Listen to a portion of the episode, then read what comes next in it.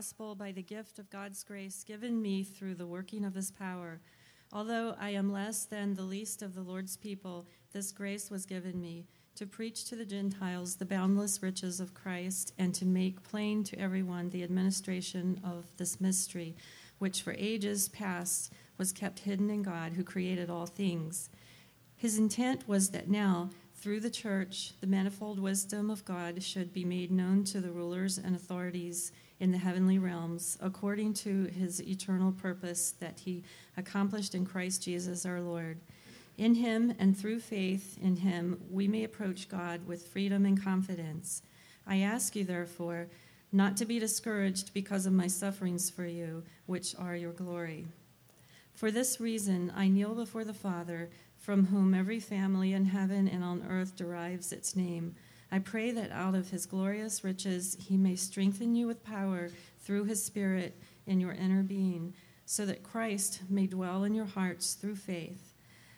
And I pray that you, being rooted and established in love, may have power together with all the Lord's holy people to grasp how wide and long and high and deep is the love of Christ, and to know this love that surpasses knowledge that you may be filled to the measure of all the fullness of God. Now to him who is able to do immeasurably more than we all than we ask or imagine, according to his power that is the work within us, to him be the glory in the church and in Jesus Christ through all generations, forever and ever. Amen. This is the word of God.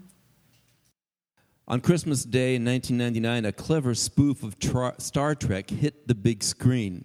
It was called Galaxy Quest. Any of you remember the movie Galaxy Quest? Not very many, I don't think. Well, in any case, it was it was a spoof of Star Trek, and it featured Tim Allen and Sigourney Weaver as has-been actors, sick and tired of playing roles that made them famous 18 years before. So if you can imagine, it's a Star Trek spoof. And these are people who are going to all these science fiction gatherings, pretending to be James Kirk or pretending who they were, and they're just sick and tired of it. They're going through the motions. They've been traveling the Trekkie circuit, feeling more and more frustrated with their careers, with their whole scene, and with one another. Well, one day, while attending a major convention in this movie, Tim Allen, who plays a Captain Kirk type character, stumbled into an adventure much more realistic than he had expected. You see, much to his surprise and to ours as we watched the movie, he discovered that a literal alien culture from outer space had seen the television show in its broadcast and thought it was real, thought there really was a Captain Kirk, thought there really was a Starship Enterprise, and began, they were brilliant, though admittedly rather dense, um, began to refashion this Starship Enterprise and begin to uh, uh, come. And they came to this convention thinking it was a real convention, thinking that Captain uh, Tim Allen was a real, I'll call him Captain Kirk since that's how he, and they and they, they they wanted to have him help them. Well, he of course had no idea that this was the other just another set of crazy, you know, Trekkies, you know? But before long, he realizes that this is a real story. These people had patterned their whole culture after the Galaxy Quest story. They were in grave danger and they had built an actual Starship Enterprise. They had seen the television shows, which they called historical documents and they had and they weren't humanoids at all but they made themselves look like humans and so tim Tim Allen recruits his crew to sort of play one great big, you know, last scene, thinking again, this is a fake scene, but not, it's not fake. It's real. These are real aliens on a real spaceship facing real so-called Klingons. It's pretty fascinating, I thought, as I watched that, because I had no idea this was going was going to be happening. So what follows is a funny and surprisingly thought-provoking adventure story telling how these people were now put into a true story, which required the very best efforts that they could muster.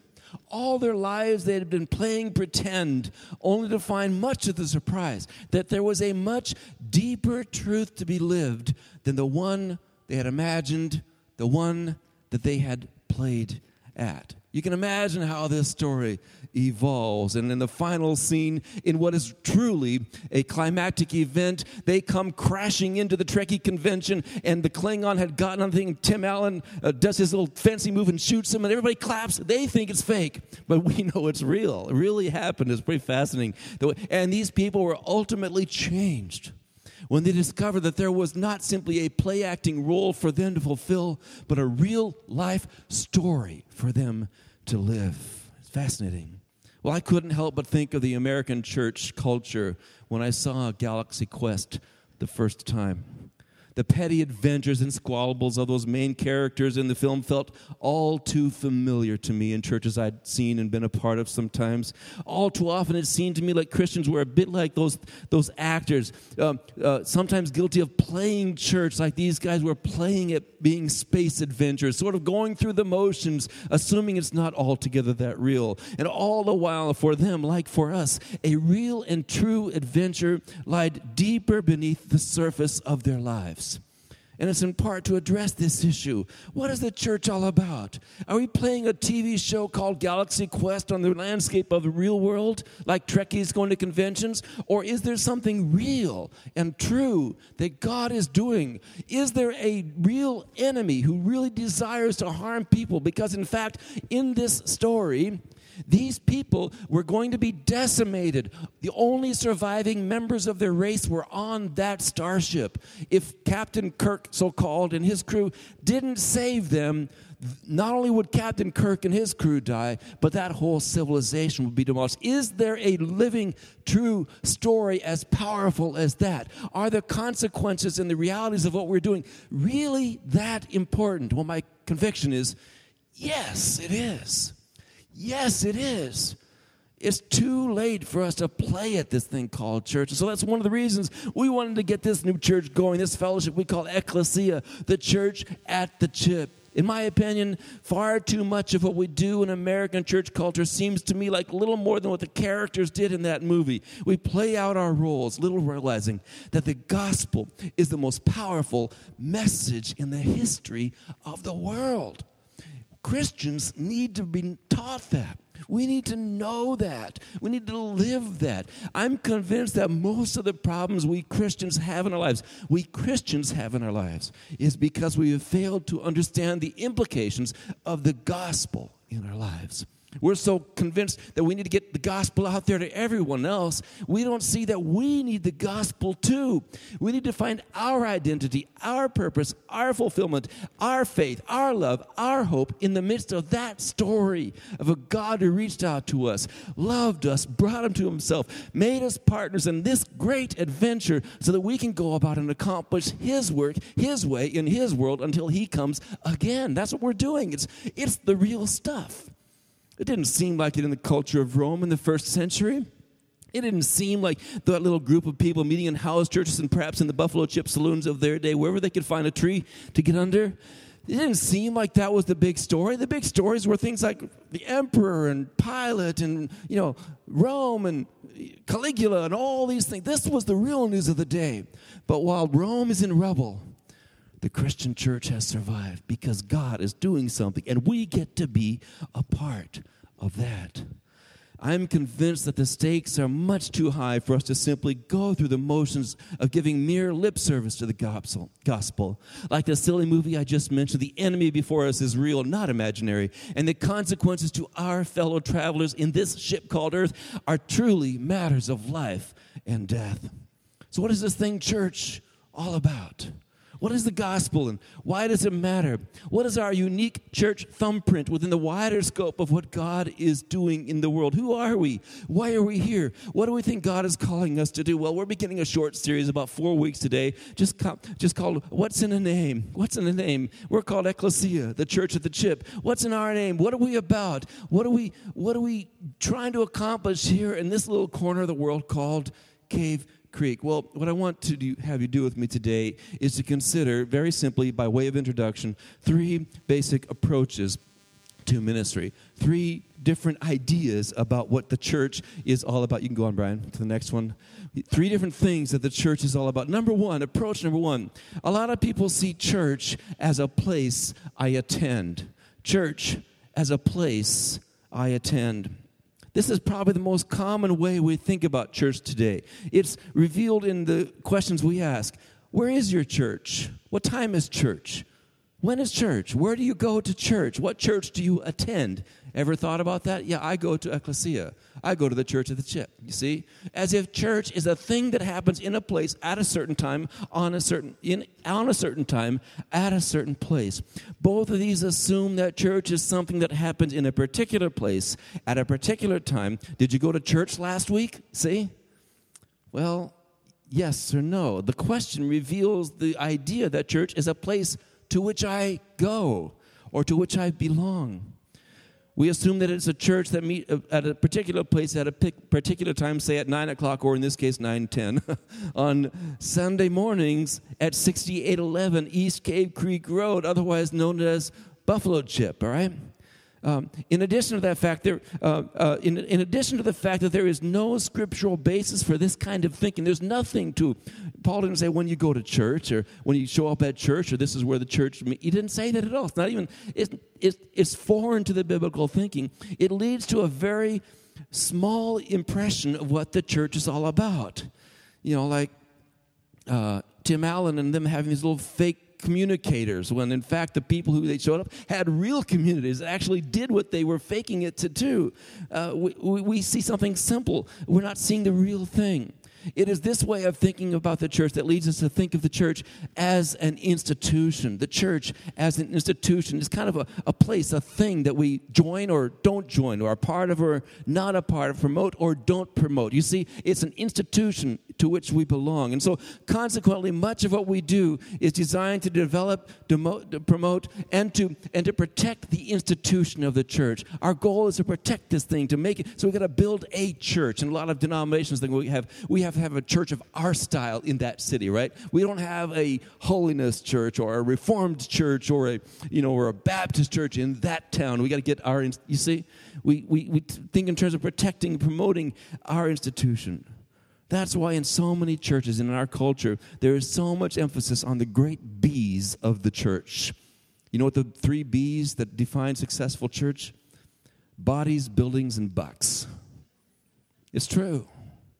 That's what we count on. How many bodies? How big are the buildings and how many bucks? And we have different priorities at different times. We need the bucks to reach the bodies. We need the bodies to pay for the building, right? And so we get this whole thing going. And, and now I'm not saying that that's all of it, but you see how it's easy to get wrapped up in that. And this is why so many people look at the church and say, I don't get it. Aren't you busy enough? Why do you need another building? Why all this talk about money all the time? You know, granted, there's selfishness and all of that when people say that, but there's also truth in their question. You know, how many bodies can we get to show up? How big is your church? How is your church doing? You know, well, the answer, the question is meant to tell you, well, how many people showed up last week, you see? And we pastors have a lot of ego issues that relate to that on the plus or the negative side of that. When people show up, we feel affirmed in our ministry and the church is doing well. When people don't, we feel, oh Lord, I must have sinned one too many times this last week. We need the gospel too, right? You see, so much of the church revolves around that, and it just it, it, is it any wonder people get fed up with institutional church, you know, organized religion. So that's why we try to be as disorganized as possible around here, right? we're, we're meeting that objective pretty well today, especially. Uh, people are not interested in that. Who wants to feel that their own purpose, that their purpose is to, is to show up, pay up, and shut up, right? Just show up, pay up, shut up, and we'll do it for you. See, that's not what church is all about. No, God didn't intend for the church to merely be a place we attend or that we belong. No, a second way of looking at the church is to see the church as a product that I consume. This is more subtle, but probably more insidious. It's a product that I consume.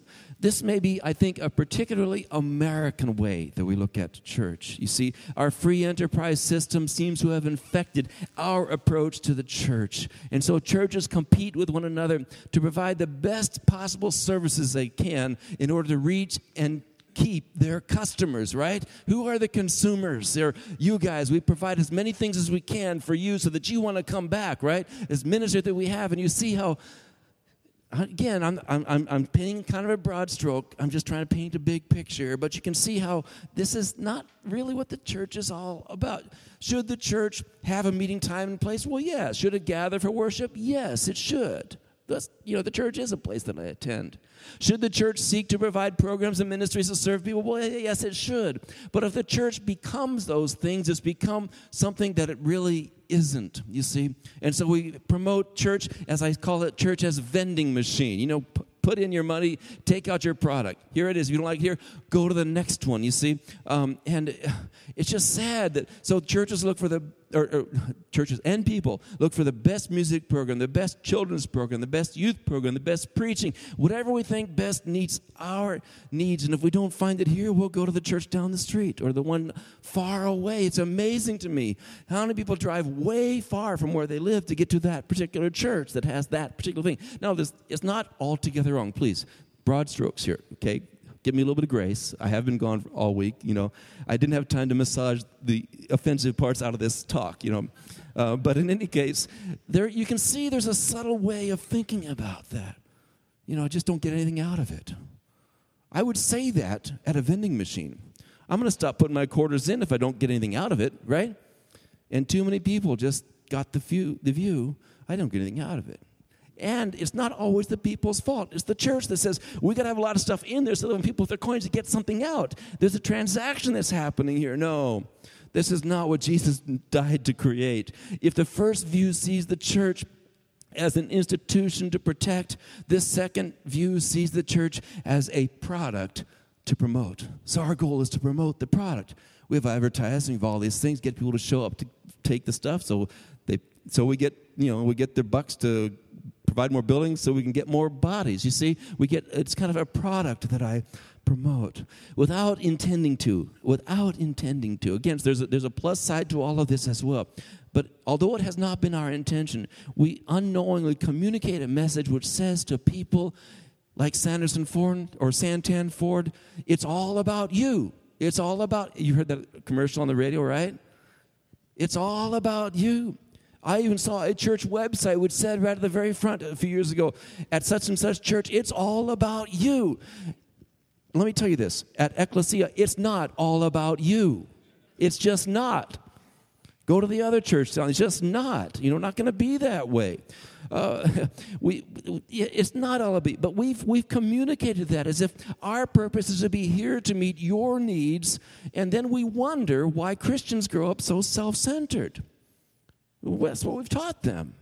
Come and get, come and get, come and get, come and get. You know, is this what the church is all about? Is this what Jesus gave his life to create? No, Jesus didn't come to this earth simply to create an institution to perpetuate, nor simply to become a product to better the lives of people. No.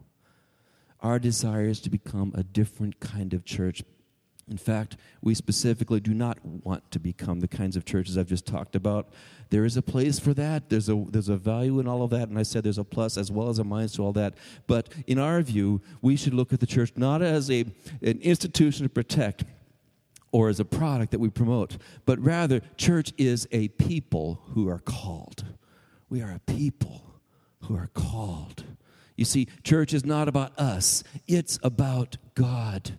God is doing something in the world. He is seeking to turn this world right side up.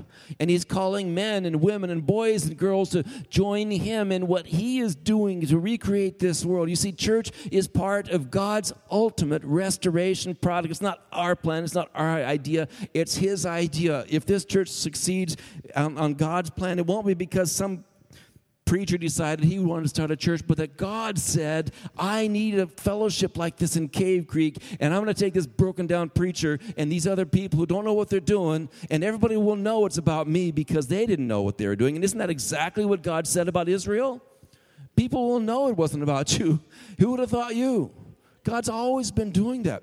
Now, should we bring the best of our resources? Yes, we should but we shouldn't be trusting in those things. You see, God is doing something significant in the world, in this mess of the world which we created. He's been on a restoration project since the beginning of time. His plan after Adam really got into, into, into in, in, into full force with Abraham, whom he called out of idolatry. He called him and blessed him and made him the father of a great nation, even though, what was he? Dead. And his wife was dead beyond years, right? Beyond the age of bearing children. He ultimately became a blessing to all people. That was his promise. His plan continued with Abraham's grandson, Jacob, later to be known as Israel, whose 12 sons became the leaders of the 12 tribes of Israel. God protected those 12 tribes because he has had a plan for them. He protected those 12 tribes in Egypt and he called them from Egypt to Mount Sinai, where what? Where he established his covenant with that rebellious group of people. He called them, he brought them, he made a covenant. He said, I've brought you this here so that you can be my people, so that I can be your God. It was all about God, always all about God. And again, his plan was to bless them so that through them he could bless the nations and bring healing to all of the nations. It was never meant to be, you're my special people, and I don't care about anybody else. It's, you're my special people. I have a special place for you, but I want you to become a light to the Gentiles. I want people to see what a new community is like and others to be drawn to that. That was his plan. Well, of course, it didn't go so well for this new nation of Israel. Not even as they were be given, being given this new covenant from God, they were breaking it full force with their own Egyptian orgy down below on the mountain. And so it was clear right from the start that this was going to be a long restoration project, okay? They repeatedly lapsed into idolatry and selfishness until ultimately they virtually destroyed themselves, ending up exiled in faraway Babylon. However, despite their faithfulness, God was faith their faithlessness. God was faithful and ultimately sent to them the deliverer that he had promised, none other than Jesus himself.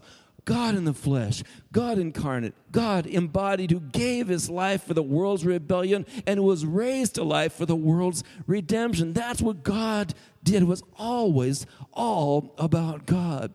So while Jesus is doing this, he's calling to himself 12 men, symbolically reconstituting Israel around himself. He is the ultimate faithful Israel in whom God was, who gave his life for the sins of Israel and for the whole world, and then left these men, men through whom God would continue his work of redemption in the world. They would become the first living witnesses of God's new creation. They would be the ones who saw the resurrection, as we've been looking at these last few weeks. They were the ones who would experience the life change and go out to tell people of this great new thing that God had done, that God had rescued humanity through the person of Jesus, and that He was doing something new in the world, and it would ultimately lead to a new heaven and a new earth. This is what God is doing. He called a group of people to make that happen. They were the first living witnesses of God's new creation, and they would be the means through whom God would spread the gospel his good news. What is it? That in Jesus Christ, God was reconciling the world to himself. That in Jesus Christ, God was undoing the rebellion and the destruction of human sinfulness and remaking the world into the free, loving community God has attended. You see, it's not about you, it's about God and yet we get to share in that. We're brought into that. From the first day of Pentecost until today, God is gathering to himself a people and sending them into the world as his representatives, living witnesses of God's new creation in Christ Jesus. God is seeking to use this particular group and his church, his ecclesia, the called out ones, as the instrument to bring positive change into the world we see then that the church is not an institution, it's not a vending machine. The church is a movement. God is moving. It's a missiological movement. God is always on mission. He's been reaching out to you since before you were born. and He wants to use you to reach out to others. He wants to make us into that kind of a community that people say, you know, there's a place I'm loved for who I am. There's a place I can find forgiveness. There's a place I hear the truth. There's a place I get help. There's a family I can be a part of. There's a purpose I can give my life to. Church as a movement. You see, our purpose is not to protect an institution as often happens, nor is it just, uh, or to see a church merely as a place to attend. Let's do what we can to get more people to show up here.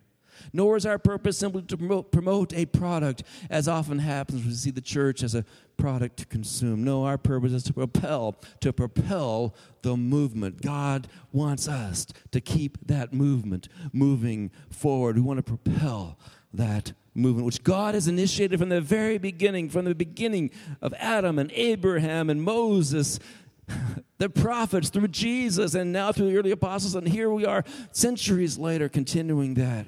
The movement which God has been initiating from the very beginning. Church is not about us at all, it's about God and God's vision. God's vision is cosmic. We are here to effect positive change in the world. That's why we call ourselves ecclesia ecclesia, as you may well know. Ecclesia is, in fact, you can go on, Brian, I'm already on the next slide. Um, is, in fact, uh, the Bible word for the church. Ecclesia is the Bible. You can just go and put all of it on because I'll just go quickly through the end of this. Um, um, the Bible word for their church. It means called out ones. The interesting thing is the word ecclesia, which is the Bible word for church, wasn't even a religious word at all. It was a word used in the political scene. It was a word we used when the, the, the men of it, the male citizens of an area in Greece were called from their town in order to gather as a community and make decisions on behalf of the people. They would be called by the government to a meeting and then go back to the town to implement the decisions. That was the ecclesia, the assembly, the congregation. It had nothing to do with a facility at all, it had everything to do with the people who gathered. It was not a religious term, but rather a political term, uh, not, not, not, had not, not having to do with the place where the people were called, but rather with who was being called and why they were being called. They were called by the government, gathered as representatives of their community, empowered to implement decisions for the good of the community. This word, this is the word that the early Christian writers used to talk about their group. It's interesting. They didn't choose the word synagogue. It's odd because really Christian worship is very much patterned after synagogue worship. They could have easily called it synagogue. The synagogue was a meeting place. They didn't want to talk about, they didn't even think of the church as a meeting place. They saw the church as a people called and gathered and sent, you see? Um, in fact, they were first, the first thing people called the church was the way. You know, the way, followers of the way. You see, it was all about the people and the people following the way of Jesus. They chose this term. They didn't choose synagogue or temple. Um, they didn't even choose the words church. Church is the wrong translation for the Greek word. It should have been congregation, assembly. In fact, 80 years before the King James Version of the Bible, when Tyndale translated the Bible into English, he used the word congregation. It has nothing to do with a building. Church has to do with uh, a building, and it comes from the Latin translation, which had to do with kyriakon, which came out of the institutionalized nature of the church, which is the church is that building you go to that controls and holds all the strings. No, that's not what it was at all about at, about at all. It means called out ones. It is significant that they chose this term ecclesia. The the writers of the New Testament never spoke of the church as the place where people met, but rather about the fact that a people was called and gathered and sent to effect change. Jesus himself set that example by calling the 12 to himself and forming them into a community and sending them into the world. Listen to this text in Mark chapter 6 and verse 7. And he called the 12 and began to send them out. He called the 12, a group, and began to send them out. That's the pattern. He called 12, a community, and sent them out. It is clear in the various commissions that Jesus gave to his followers. Consider uh, Matthew 28 19 and 20. All authority in heaven and on earth has been given to me. Go therefore and make disciples of all nations, baptizing in the name of the Father and the Son and the Holy Spirit, teaching them to observe everything that I have commanded you. And behold, I am with you always to the end of the ages. All about God. We're sent on that mission from God. And Jesus, when he appeared to his disciples in John chapter 20 and verse 21, as the Father hath sent me, so send I you. He had called them to himself, he had kept them with him, and now he says, I'm going away. It's time to for you to be sent. When Jesus was raised from the dead in the first chapter of Acts, the disciples said, Lord, are you going to establish the kingdom now? Are you going to restore it now? And he says, It's not any of your business what the Father has in mind, but he said, You will receive power when the Holy Spirit comes on you, and you will be my witnesses in Jerusalem and in Judea and Samaria and unto the ends of the earth. And then he was taken up from their sight. And while they're looking at him, the angel said, What are you looking up here for? go do what Jesus said to do. So they went and waited for the Holy Spirit. And when the Spirit came 10 days later, they began to do what Jesus did, which was to become living witnesses of the resurrection of God. So, as the ecclesia of God, we are called and gathered and sent. We're called to what? Called to faith in the gospel of Jesus. We're gathered in love as a community of Christ. And the third one may not have printed on there. We are sent with hope on the mission of Christ, called to faith in the gospel of Christ, gathered in love as a community of Christ, sent with hope on the mission of Christ. What do those three things mean? Come back the next three weeks and we will talk about what we mean by those things. As I mentioned earlier today, you know, it was my sacred privilege to officiate at my father's funeral this past Wednesday. And uh, just before, was, you can imagine all that's going into that for me. I'm trying to be true to myself and true to the setting and true to the fact of, you know, all the people who are present. And just before we, just before we uh, close, uh, getting ready to start, this one lady comes up to me, probably in her 50s, like myself, maybe a little older, perhaps and she's she's very broken up, weeping somewhat, and she's holding a piece of paper, and she said, "I I, I just would really like to. Can I just read this Jewish prayer for? I I, I want to say say this Jewish prayer." And all of a sudden, I'm thinking, "Okay." let's see how this is going to so i just start to talk to her her name's claire and she's she said she begins to tell me her story she says you know, uh, ultimately i have to be brief but ultimately what she worked with my dad some 20 years ago when he worked in Newport Beach. She's Jewish. And, uh, but what it, he, but he had been just talking to her about his faith and all years ago. And they kept a relationship. Their families became friends. Um, and as it turned out, she said, I was just baptized as a Messianic Jew in April of this year. I just started to go to a messianic gathering. She's a you know Jewish person attending a Jewish congregation which worships Jesus as her Messiah. And oh, what a beautiful thing it was to me to hear Claire, who happens to live in Dewey, Arizona, of all things. And she says, I'm so glad. You know, she had the, you know, the, you know, the whole relationships are. Her and her husband and my, my dad and his wife had gotten good a few times. She said, I want to maybe she'll come see us sometime and maybe she'll tell you her story. And she invited me to come up to their Shabbat service on Saturdays up at uh, in Prescott area.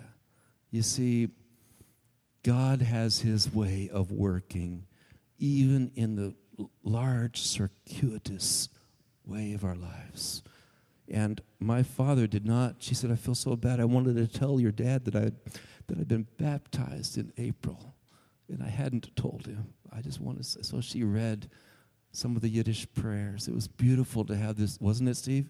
To have this beautiful uh, Hebrew reading of a blessing from a Jewish follower of Jesus.